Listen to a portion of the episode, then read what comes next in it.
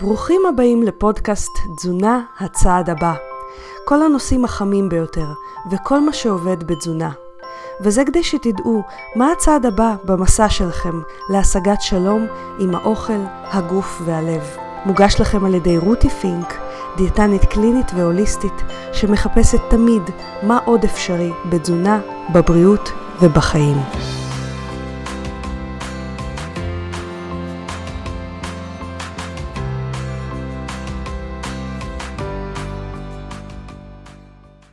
היי חברים, רותי פינק כאן.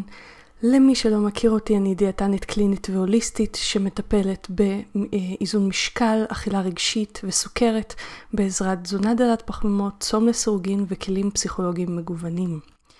והיום אני אשמח להציג לכם נושא שאני לומדת אותו כבר שנתיים לעומק, מתרגלת אותו כבר יותר משנתיים. ובהחלט אה, הכנסתי אותו לקליניקה עם תוצאות די מפתיעות ומדהימות, וזהו המיינדפולנס. היום אנחנו נדבר על מהו מיינדפולנס, איך הוא עוזר לנו לרזות, נדבר קצת על מחקרים על המיינדפולנס, ופרקטית מה אפשר להפיק מזה. אני רוצה לתת לכם הצצה קטנה לרגע, לרגע מיוחד שקרה לי אה, בזמן הסגר של הקורונה. אמרתי לכם בפרק הקודם שהסגר היה לי ממש לא פשוט. בזמן הקורונה היה לי חוסר יכולת לקבל את המרחב שאני אוהבת. אני, אני בן אדם של מרחבים, אני אוהבת את תחושת המרחב. אה, וממש התקשיתי לקבל את זה, כאילו, הצמצום הזה במרחבים שלי, זה עשה לי רע, זה עשה לי מועקה בלב, זה עשה לי אפילו תחושת אובדן, וממש הרגשתי כאילו אני לא מצליחה למצוא אנרגיה נפשית מחדש. כי הייתי מאוד מאוד רגילה, כשאני לא במצב רוח כל כך טוב, בזמן זה או אחר ביום, לצאת. לצאת להליכה, לצאת לטיול, סתם לצאת לנשום אוויר. אבל אז הגיע יום אחד שבו ישבתי על המרפסת, סתם ישבתי בזמן שהילדים כאילו צבעו משהו על השולחן לידי. אני הסתכלתי סביבי ופתאום צללתי באופן ספונטני לרגע מיינדפולנס. אני כמובן תכף אסביר לכם מהו, אבל אני אתאר לכם את החוויה. אני שמתי לב למושב הרוח בעץ שליד הבית שלי, שגדל, שמתי לב בכלל שהוא גדל. הרחתי את האוויר של האביב, שמתי לב לכך שהגוף שלי יושב על כיסא, לתחושות של נקודת המשען של הגוף על הכיסא. שמתי גם לב שאני נושמת, ממש כאילו שמתי לב לתנועות הנשימה, לעלייה והירידה של בית החזה והבטן שלי, ממש עם כל נשימה ונשימה. שמתי לב למושב האוויר במערות האף, וזה אולי נשמע מצחיק, מה זה כבר יכול לעזור? אבל עצם תשומת הלב הזאת, עצם תשומת הלב, לא היה שם שום דבר נוסף, לא הייתה שם איזושהי מחשבה מיוחדת נוספת. עצם תשומת הלב הזאת יצרה לי תחושה של השתוות נפש כזו, ואפילו של כיף. איזה כיף שאני כאן, איזה כיף שאני כאן עכשיו, בחיים, במקום הזה, בריאה ושלמה, הכל בסדר איתי. הייתה תחושה שאין דבר שחייבים עכשיו להשיג או לשנות, כי כמו שאני, ככה זה טוב. כן, כל זה הגיע רק מעצם הנוכחות ברגע הזה. שלהזכיר לכם לא היה בו שום דבר מיוחד כשלעצמו, חוץ מהעובדה שאני הייתי שם בנוכחות ברגע הזה. וזו הייתה הנקודה בקורונה, שבה התחלתי להרגיש שבעצם וואלה, יש לי כוחות להתמודד עם ההגבלה ביכולת לצאת למרחבים, כי איפה שאני, שם זה טוב. ואני לא יודעת אם זה נשמע לכם כמו קסם או ניו אייג' או משהו אחר, אבל היום אני אציג לכם מחקרים על השיטה שמאפשרת לרגעי המיינדפולנס האלה להגיע באופן קבוע ועקבי לחיים שלנו, ואת ההשפעה של זה על אכילה ומשקל. ובואו בעצם נתחיל בשאלה מה זה מיינדפולנס. אז המיינדפולנס זה המיומנות ואולי אפילו האומנות של קשיבות לרגע הנוכחי. למה אנחנו קשובים ברגע הנוכחי? לכל מה שעולה, ברמה הפיזית, הרגשית, המחשבתית. ממש כל מה שעולה, אנחנו רק שמים לב אליו. ואנחנו עושים את זה תוך קבלה רדיקלית של מה שעולה. קבלה רדיקלית. שזה אומר, לא משנה מה עולה, טוב, רע, יפה, מכוער, מסריח, נעים, אנחנו באופן עקבי ורדיקלי מחויבים לקבל אותו כפי שהוא. לא מחויבים בכוח, אלא פשוט כי זה עצם הנוכחות ברגע היא להיות עם מה שהוא מביא, לטוב ולרע. עכשיו, המיינדפולנס זו גישה שפיתח בשנות ה-70 ג'ון קאבט זין, שזה פסיכיאטר, והוא מחלוצי מטפלי הנפש המערבים באותה תקופה. וזוהי שיטה של תרגול, זה ממש שיטה איך לתרגל את זה, את ההתבוננות הזאת שהיא שונה על המציאות. וזו התבוננות שיוצרת חופש מהצורך הבלתי נגמר להיות מישהו אחר, להיות בסיטואציה אחרת, להיות במקום אחר, במשקל אחר, באוכל אחר, בקלוריות אחרות. התרגול הזה מאפשר להשהות תגובות אוטומטיות לא בכוח, אלא על ידי פשוט שמיטה שלהן, שזה דרך אחרת לגמרי, מתרגלים את זה, לומדים את זה. ובעזרת כל אלה להיות ערים לרגע הזה כפי שהוא, ממקום של תשומת לב ומתוך הלך רוח של קבלה, חמלה ונוכחות. עכשיו, יכול להיות שזה נשמע לכם סיסמאות, אבל כל אחד מאיתנו חווה רגעי מיינדפולנס בצורה ספונטנית. ולרוב אלה הרגעים שאנחנו נזכור טוב יותר מרגעים אחרים, כי בהם אנחנו ערים להרבה יותר מהרגיל. למשל, אולי אתם זוכרים איך חשתם, הרגשתם, מה חשבתם, ברגע הראשון שבו שמו בידיים שלכם את הילד הבכור שלכם, אם יש לכם ילדים. או אולי את הרגע שבו התנשקתם בפעם הראשונה. או אולי שנהגתם בפעם הראשונה. לרוב, אה, דברים שאנחנו עושים לראשונה נוטים להיות חפים יותר משיפוט, ולכן קרובים יותר למצב הבראשיתי הזה של המיינדפולנס, של הקבלה ללא שיפוט. הרגעים האלה מפתיעים את החושים מספיק כדי לגרום למיינדפולנס ספונטני. אבל המיינדפולנס לא חייב להגיע רק ברגעים יוצאי דופן. לפעמים אנחנו סתם נכנסים למצב מיינדפולנס בזמן פעולות שגרתיות לגמרי, כמו שכשישבתי על המרפסת. או למשל, אני זוכרת רגע מיינדפולנס ספונטני, זה ממש רגע כאילו ש... תשימו לב, אין בו איזה משהו מיוחד. הייתי סטודנטית והלכתי עם שקיות קניות בידיים מהסופר. וסתם ככה, לא היה שם שום דבר מיוחד ביום הזה, אבל הייתי שם באותו רגע לגמרי. אני זוכרת בדיוק מה הרחתי, מה ראיתי, איך הרגשתי, והכי חשוב והכי מאפיין את המיינדפולנס, אני זוכרת את התחושה הזו שנוצרה מהנוכחות ברגע הזה ללא שיפוט. התחושה הזאת של כמו שאני, איפה שאני, ככה זה טוב. וחשוב מאוד להגיד שזו מיומנות שאפשר לפתח, ואפשר להרבות את רגעי המיינדפולנס יותר ויותר במהלך היום. אני לא יודעת מה איתכם, אבל אותי מרגש לתאר, למשל, כמה טוב אני ארגיש ברגע שהתחושה של כמו שאני ככה זה טוב, תגיע באופן ספונטני יותר ויותר פעמים במהלך היום. כמה זה יכול להשפיע על החיים שלי, לא ככה? אני לפחות, מאז שאני מתרגלת מיינדפולנס, יש לי הרבה יותר רגעים כאלה, והם ממש הולכים ועולים בתדירות שלהם, ואיתם התחושה הזאת של וואלה, כמו שאני, איפה שאני. ככה זה טוב. וזה גם הדיווח של כל מי שמתרגל את המיינדפולנס באופן עקבי. עד עכשיו דיברנו על מהו מיינדפולנס, אבל יכול להיות שאתם שואלים את עצמכם, אוקיי, סבבה, אז הבנו שזה מצב אחר של תשומת לב, תודעה, whatever, אבל איך המיינדפולנס עוזר לירידה במשקל? אז בשביל זה אנחנו צריכים ממה מורכב עודף משקל. עודף משקל מורכב מהקטע הפיזי. שזה עלייה בתיאבון, עלייה בחשק למתוקים או מזונות ג'אנק, אפילו התמכרות למזונות מסוימים, אבל הוא מורכב, מורכב גם מהקטע ההתנהגותי. בחלק של הקטע הפיזי, רוב הטיפול הוא בעזרת תזונה טובה. אני עובדת עם תזונה דלת פחמימות וצום לסירוגין, כי מהניסיון שלי, הם מפחיתים תיאבון וחשק למתוקים יותר מכל תזונה אחרת. אבל השורה התחתונה היא שהתפקיד של התזונה והפעילות הגופנית זה לטפל בקטע הפיזי של העודף משקל. אבל כולנו, או הרוב המוחץ שלנו, יודע שזה לא מספיק רק לשנות תזונה, שתזונה זה איזה 20% מהסיפור. צריך גם, גם, גם ובעיקר לעבוד על הסוויץ' במוח כדי להתמיד בתזונה, כדי ליצור באמת את השינוי התזונתי שאנחנו מדברים אליו.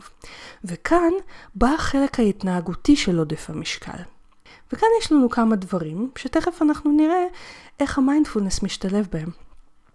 אז אולי אתם מכירים את זה ואולי חוויתם את זה שיש לנו אכילה בגלל חוסר זיהוי של רגשות מסוימים. למשל, רוב האנשים שאני מתחילה לעבוד איתם בשילוב מיינדפולנס, בהתחלה אומרים לי שהם אוכלים סתם כי בא להם. אבל ברגע שאנחנו מתחילים להסתכל על מה קורה שם, מתחת לבא להם, מתגלה בעזרת תשאול שהאכילה היא בגלל שהם מתוסכלים, משועממים, כעוסים, לא בא להם לעשות משהו אז הם אוכלים, הם רוצים להעביר את הזמן אז הם אוכלים. למעשה לפי המחקרים, 50% מהאנשים בעודף משקל אוכלים בתגובה לרגשות שליליים. 50% זה אחד מתוך שתיים, זה די הרבה. והדבר השני הוא שיש לנו אכילה עקב חוסר זיהוי צרכים. אכילה כמין סיפוק מאוד בסיסי וראשוני של הצרכים האלה. למשל, יש לי לא מעט מטופלים שאוכלים בגלל בדידות, שזה בעצם צורך באהבה או חברה. יש כאלה שאוכלים בגלל שעמום, שזה בעצם, אם תחשבו על זה, צורך בתעסוקה משמעותית. אחד הדברים שאנחנו לומדים לתרגל במיינדפולנס, זה את השאלה שבעצם מתחילה לחקור את שני המצבים האלה של אכילה בגלל רגשות ואכילה בגלל צרכים. והשאלה היא, מה אני מרגישה כרגע? שנייה לפני שאני הולכת לאכול. מה אני חשה כרגע? מה המחשבות שלי כרגע? למה אני באמת זקוקה כרגע? ברגע שמתרגלים את השאלה הזו מספיק, וזה לא משנה אם מתרגלים אותה רק על האוכל או גם בחיים, אני עובדת כמובן עם דגש רק על האוכל, אבל זה תמיד מקרין גם על שאר החיים. ברגע שמתרגלים את השאלה הזאת מספיק, במיוחד במצבים שבהם פעם היינו אוכלים, אנחנו לומדים לזהות את הצרכים האמיתיים שלנו. נוצרת לנו מוטיבציה באמת לספק את הצרכים האלה בצורה יסודית יותר, ואז אנחנו מפסיקים לאכול את הצרכים האלה ואת הרגשות האלה. האוכל נעשה משהו זניח, כי אנחנו מתחילים לספק את הרגשות והצרכים האלה בצורה הרבה יותר, נקרא לזה, מורכבת ו- ועמוקה. עכשיו, דבר שלישי שיש לנו זה יש לנו אכילה בגלל חוסר זיהוי של רעב ושובע.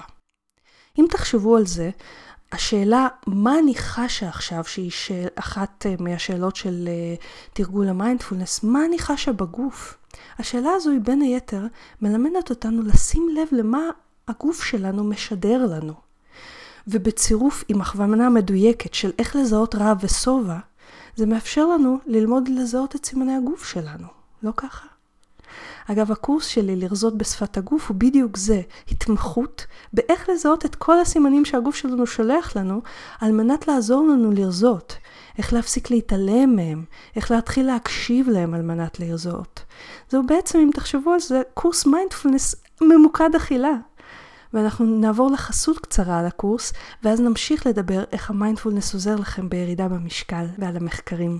היי חברים, אם אתם עושים הכל ולא מצליחים לרדת במשקל, או שמצליחים לרדת במשקל, אבל זה מלווה בתחושת מלחמה ותסכול, יש סיכוי טוב שאתם מתעלמים מהסימנים שהגוף שלכם שולח. הגוף שלכם מאותת לכם כל הזמן האם חסרה לו אנרגיה או שיש לו מספיק. ואם אנחנו מתעלמים ממנו, אנחנו בעצם פוגעים בסנכרון העדין של ההורמונים השונים שמווסתים את המשקל שלנו. אז אם אתם יודעים לזהות את הסימנים שהגוף שלכם שולח בנגיע לאכילה, למשל, איפה בגוף אתם חשים את הרעב? באיזה מקום? האם אתם בכלל יודעים לזהות אותו? כי יש שני סימנים מדויקים שהגוף שולח שהם רעב. כל השאר אינו רעב, ואנחנו נוטים לאכול מתוך סימנים שהם לא רעב. ואיך אתם למשל יודעים מתי לעצור לאכול? האם זה לפי הכמות שמונחת בצלחת? או שאתם מכירים את הסימנים המדויקים שהגוף שולח בזמן האכילה ולא 20 דקות אחרי. כשאנחנו מתעלמים מהרעב והשובע, או לא יודעים לזהות אותם, אנחנו אוכלים בעודף גם אם אנחנו אוכלים כולה חסה. כי באותו רגע לא חסר לגוף כלום, וזה קצת דומה ללדחוף יותר מדי בגדים למכונת כביסה מלאה. אה, הכביסה לא יוצאת משהו במצב כזה. כי באותו רגע הגוף לא זקוק לשום דבר. הוא אומר לנו, אני בסדר, תתעסקו עם החיים שלכם. אבל אנחנו דוחפים לו את הקלוריות האלה בניגוד לרצונו. ואז אנחנו אכן אוכלים בעודף. וצוברים משקל. אז איך מקשיבים לגוף? ואיך מצליחים לאכול לפי הסימנים שלו בכלל? לשם כך בניתי את הקורס הדיגיטלי לרזות בשפת הגוף. הקורס הזה מאגד את כל הבסיס והידע לתחילת הקשבה לגוף. הוא מכיל סרטונים קצרים וברורים בשפה מובנת ופשוטה, ותרגילים פרקטיים שיעזרו לכם לעשות את הסוויץ' במוח בשביל להתחיל להבין מה הגוף שלכם בכלל מאותת לכם ואיך לאכול לפי השפה שלו. וככה תתחילו, אולי לראשונה בחייכם, לעבוד עם הגוף לירידה במשקל, ולא להילחם נגדו. בקורס תלמדו את הסימנים המדויקים של רע ושובע, ואת התרגילים המנטליים הפשוטים שניתן לעשות על מנת לעזור לעצמנו להקשיב לגוף ולשבור את האוטומטים שאנחנו פועלים לפיהם, שגורמים לנו להתעלם מהבקשות של הגוף שלנו. את כל התכנים של הקורס בדקתי כבר על מאות מטופלים בקליניקה, שלא לומר אלפים, ואין טיפול שבו אני לא מכניסה את התכנים האלה, כי זה פשוט הבסיס להכל. לא משנה מה אתם אוכלים ובאיזה תזונה אתם דוגלים, אם אתם מתעלמים משפת הגוף, אתם תהיו במלחמה עם המשקל. התגובות על הקורס הזה הן למשל, אלוהים, אף פעם לא שמתי לב שהגוף מדבר אליי, וגם איך אף אחד לא סיפר לי את זה. אז אם אתם רוצים להפוך את הגוף לחבר שעוזר לכם לרדת במשקל במקום לאויב שמנסה לחבל לכם בתהליך, היכנסו לאתר שלי, רותי פינק, F כמו פנטזיה, rutifink.com, ובלשונית קורסים דיגיטליים, בתפריט, אתם תמצאו את הקורס לרזות בשפת הגוף. ולמאזיני הפודקאסט יש הנחה על הקורס. אם תקלידו במעמד התשלום את האותיות פודקאסט באותיות אנגלית ראשיות, תקבלו הנחה של 70 שקלים שהם 20% ממחיר הקורס. הגוף הוא המשרת הטוב ביותר שלכם, הוא לא נגדכם, ואתם הולכים לגלות איך לעבוד ביחד איתו כדי להגיע למשקל האופטימלי ביותר עבור שניכם. לרזות בשפת הגוף, עכשיו באתר שלי, רותי פינק, F כמו פנטזיה, rutifink.com בלשונית קורסים דיגיטליים. כי הגיע הזמן להפסיק להילחם באוכל, ולהפוך אותו להיות פשוט אוכל.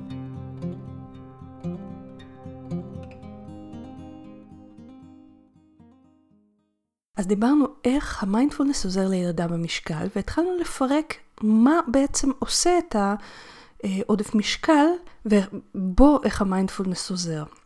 אז אחד הדברים הנוספים, שזה בעצם הדבר הרביעי, שעושה את עודף המשקל, זה חוסר תשומת לב אשכרה למה שאנחנו אוכלים. אתם יודעים, אחד הדברים שקורה כשאנשים מתחילים איתי בליווי הוואטסאפ האישי, ומתחילים למנה יומני אכילה, חלק מהם די מופתע מכמה הם אוכלים. לא כי הם לא ראו את זה שהם אוכלים, לא כי יש להם בעיית זיכרון, אלא כי לכולנו, בני אדם, יש נטייה לטשטש ולהעלים מהמודעות שלנו דברים שלא נעים לנו לראות או שלא מציגים אותנו בצורה כמו שהיינו רוצים לראות את עצמנו. והמיינדפולנס משנה ממש את הנטייה הזו מהיסוד. כי ברגע שאנחנו נמצאים בכאן ועכשיו באכילה, חווים את האכילה, שמים לב למה שנמצא על הצלחת, איך זה גורם לנו להרגיש בפה, מה זה יוצר בבלוטות הרוק, ואנחנו עושים את זה ללא שיפוט ובקבלה רדיקלית. זה מה יש כרגע. אני יכול לשנות את זה, אבל כרגע, הנה, אני מסתכל, אני מזהה מה קורה באמת. אנחנו במצב הזה לא רק חווים יותר את האוכל, אלא אנחנו גם שמים לב וזוכרים טוב יותר מה אנחנו אוכלים. וככה המודעות עולה. והסיבה החמישית, אחת המרכזיות שאנחנו נוטים בעצם יותר לאכילה רגשית במצבים מסוימים, זה כי אנחנו נוטים לשפוט את עצמנו בצורה משמעותית אם אנחנו חורגים באכילת מאכלים מסוימים. נגיד אכילה של עוגה עם מלא פחמימות, ואז לשפוט את עצמנו, יואו, איך עשיתי את זה, אוף, אני כל כך לא מצליחה בזה, אני לעולם לא אצליח ודברים כאלה. אבל מה אם יכולנו לקבל את עצמנו ואת החולשות שלנו בצורה לא שיפוטית, והיינו הופכים את זה במקום לשיפוט, לפשוט למידה, איך ללמוד מהחריגות התזונתיות האלה בלי להתענות ברגשות אשם, שגורמים לנו דווקא בעצם לאכול יותר בדרך כלל, ולוותר יותר על משהו שאנחנו יכול להיות שיכולנו מאוד מאוד טוב להצליח בו אם לא היינו מרגישים כזו אשמה וחרטה. זוהי בדיוק כוחה של קבלה רדיקלית. זה גם משהו שהמיינדפולנס מכניס לחיים שלנו. את היכולת לקבל את מה שיש מתי שהוא עולה, גם אם הוא ממש רחוק מלהיות מושלם. זה מאפשר לנו להפחית את רגשות האשם שלנו, וככה דווקא ליצור יותר מוטיבציה להמשיך, ופחות אכילה רגשית על רקע האשמה הזו. אנחנו נעבור לחסות קצרה על משהו שהמיינדפולנס יכול לעזור בו גם מאוד, ויכול בעצמו לעזור למיינדפולנס בהשגת תוצאות משקל, תוצאות במשקל ובסוכר, ואז נעבור לדבר על מחקרים על מיינדפולנס ומשקל. צום לסירוגין הוא מסוג הדברים שבהתחלה נשמעים קיצוניים וממש בלתי ניתנים לביצוע. אבל כשאנשים שומעים את היתרונות של הצום לסירוגין, הם מתחילים לשקול, hmm, אולי זה לא כזה קיצוני אחרי הכל. אז אני כאן כדי לספר לכם שבמחקרים רבים צום לסירוגין הוכח כעוזר להפחתת אינסולין, הפחתת סוכר, ירידה במשקל, הפחתת מינון תרופות שונות, פחות התעסקות עם האוכל, שיפור קוגניטיבי, הפחתת סיכון לסרטן, שיפור בנפיחות במערכת העיכול, עלייה באנרגיה ועוד ועוד. ואני יודעת שזה נשמע לא יאומן, או כמו הפרסומות הזולות האלה לאיזה גלולת קסם שתפתור לכם כל צרה. אבל האמת היא שכל מה שאמרתי עכשיו מופיע בספרות המדעית. הבעיה היא שרוב האנשים שמתחילים עם צום לסירוגין עושים את זה בצורה שמפריעה להם להצליח, מקשה על הדרך ובלי הידע הדרוש, ואז אומרים שזה קשה מדי וזה לא עובד. למשל, הם מתחילים עם פרוטוקול צום לסירוגין שלא מתאים עבור המטרה שלהם, כי יש פרוטוקולים שונים והם מתאימים למטרות שונות יותר או פחות. או אנשים לא יודעים איך להימנע מתופעות הלוואי האפשריות שממש ממש פשוט להימנע מהם, למשל סחרחורת, או עושים דברים שדווקא יוצרים עלייה מיותרת בתיאבון במקום ירידה שלו. כי כן, צום לסירוגין בהחלט יכול להוריד תיאבון. נשמע לא יאמן, נכון? אבל זה רק אם עושים אותו נכון. ואם לא עושים אותו נכון, במקרה הטוב צום לסירוגין לא יועיל, ובמקרה הרע הוא אפילו יכול לסכן אתכם. אז לאחר שנים של עבודה עם צום לסירוגין בקליניקה וחפירה לעומק ולרוחב בנוגע לצום לסירוגין במחקרים, הבנתי שאני חייבת להוציא לאור את הקורס המקיף ביותר בישראל על צום לסירוגין, שייתן לכם את כל הכלים להתחיל ולהצליח בצום לסירוגין. למשל, כדאי שתדעו איזה סימני אזהרה קיימים להפסקת הצום, או איך לתזמן את האכילה, או איך לעבוד עם הרב שהוא יהפוך להיות חבר שלכם ולא אויב שלכם, או תפריטים לדוגמה, או, וזה הכי חשוב, איך לבחור נכון את הפרוטוקול שמתאים לכם ולהימנע מתופעות לוואי, ולמה לצפות בכלל בהתרגלות של הגוף לצום. כי יש גם שלב התרגלות של הגוף, ורבים וטובים נשברים בלי לדעת שהוא ממש ממש אוטוטו עובר. ורק למאזיני הפודקאסט אני נותנת הנחה משמעותית של 278 שקלים לרכישת הקורס בהקלדת הקוד פודקאסט. ובשביל להשיג רק את היתרונות של צום לסירוגין ללא החסרונות, עברו ללינק שמצורף מתחת לפודקאסט לקורס אכילה לסירוגין לבריאות והרזייה, ונצלו את הקוד כדי להתחיל את אורח החיים שיחסוך לכם המון כאב ראש, זמן וכסף. וכלים בכיור. אז לפני החסויות, נתתי לכם כמה מהדוגמאות שבהם תרגול המיינדפולנס יכול לעזור לירידה במשקל. אז בואו נדבר רגע על המחקרים במיינדפולנס. ואני לא אוהבת בפודקאסט הזה להציף במחקרים, ממש בחרתי לכם מדגם קטנטן, שני מחקרים, אבל שמקיפים הרבה מחקרים, כדי לא להציף את מי שלא רוצה עודף מידע ומספרים. עכשיו, אני מזכירה לכם, במדע אנחנו אוהבים לראות מחקרים שמסכמים מספר גדול של מחקרים, ולא להתבסס רק על מחקר אחד, או רק כמה מחקרים, מספר קטן של מחקרים, שכוח ההוכחה שלהם, כל אחד לבד, קטן יותר מול מחקרים גדולים, או מול מחקרי מטה-אנליזה, שבודקים ביחד הרבה מחקרים. אם אתם רוצים קצת אה, מידע על זה, אני לא זוכרת בדיוק את מספר הפרק, אני אתן לכם אה, לינק למטה על הפרק שבו אני מדברת על איך אה, לזהות איזה מחקרים טובים יותר וטובים פחות. אז אני אשים לכם לינק בהערות לפודקאסט. אז אני רוצה לדבר איתכם על מחקר של אוריילי ועמיתיו. הם סקרו 21 מחקרים ביחד, שבדקו השפעת תרגול מיינדפולנס על אכילה רגשית והתקפי אכילה. אני מזכירה לכם, אכילה רגשית זה כל מה שדיברנו שלא קשור לאכילה מרב ועצירה בשובע. כלומר, אכילה מרגשות, מחוסר זיהוי צרכים, מטראומות שונות וכן הלאה. מה שאוריילי ועמיתיו מצאו זה ב-18 מתוך 21 מחקרים היה שיפור משמעותי באכילה רגשית, משמעותי ומובהק באכילה רגשית והתקפי אכילה. עכשיו, כשאני מזכירה לכם שכל מחקר כזה זה כמה עשרות נבדקים, כן? 18 מחקרים כאלה זה כמות יפה של אנשים ושל מחקרים. ובמדע תמיד יהיו מחקר או שניים שנותנים תוצאות שונות, זה בסדר. אנחנו מסתכלים על הסך הכל, על הרוב, מה שנקרא. עכשיו, מטה-אנליזה של קרייר ועמיתיו, של 18 מחקרים הפעם, מצאה שתרגול פורמלי ובלתי פורמלי של מיינדפולנס, שזה שני סוגי תרגולים שמלמדים בקורסי מיינדפולנס, הראו השפעות מובהקות על אכילה רגשית ובולמוסי אכילה, בין שאר התנהגויות האכילה הלא מיטיבות. אה, כמו אכילה מוגבלת, אה, בצורה אובססיבית כמובן וכן הלאה. המחקר שלהם גם הראה אה, השפעה מתונה על המשקל מעצם התערבות מבוססת מיינדפולנס. ומה שהם ראו זה שלא הייתה, לא היה הבדל בין התערבויות באוכל, כלומר כשהנחו אנשים מה לאכול, לבין התערבות שבהם אנשים לא דיברו על אוכל אבל למדו מיינדפולנס. כלומר האפקט של המיינדפולנס לפי המטה-אנליזה הזאת הוא שווה ערך לדיאטה, אוקיי? בירידה במשקל. חמישה מהמחקרים שהם בדקו השוו את המיינדפולנס ראש בראש עם התערבויות פעילות גם לירידה במשקל, למשל אימוני משקולות, והמיינדפולנס בקטע הזה הראה תוצאות טובות יותר אה, בצורה מתונה בירידה במשקל. אני רק רוצה להבהיר לכם מה זה אומר. שאנשים שתרגלו מיינדפולנס מבלי שהודרכו לשנות משהו בתפריט שלהם, מבלי שהם עשו אימוני משקולות, קיבלו תוצאות טובות יותר מההתערבויות הפעילות האלה, כן?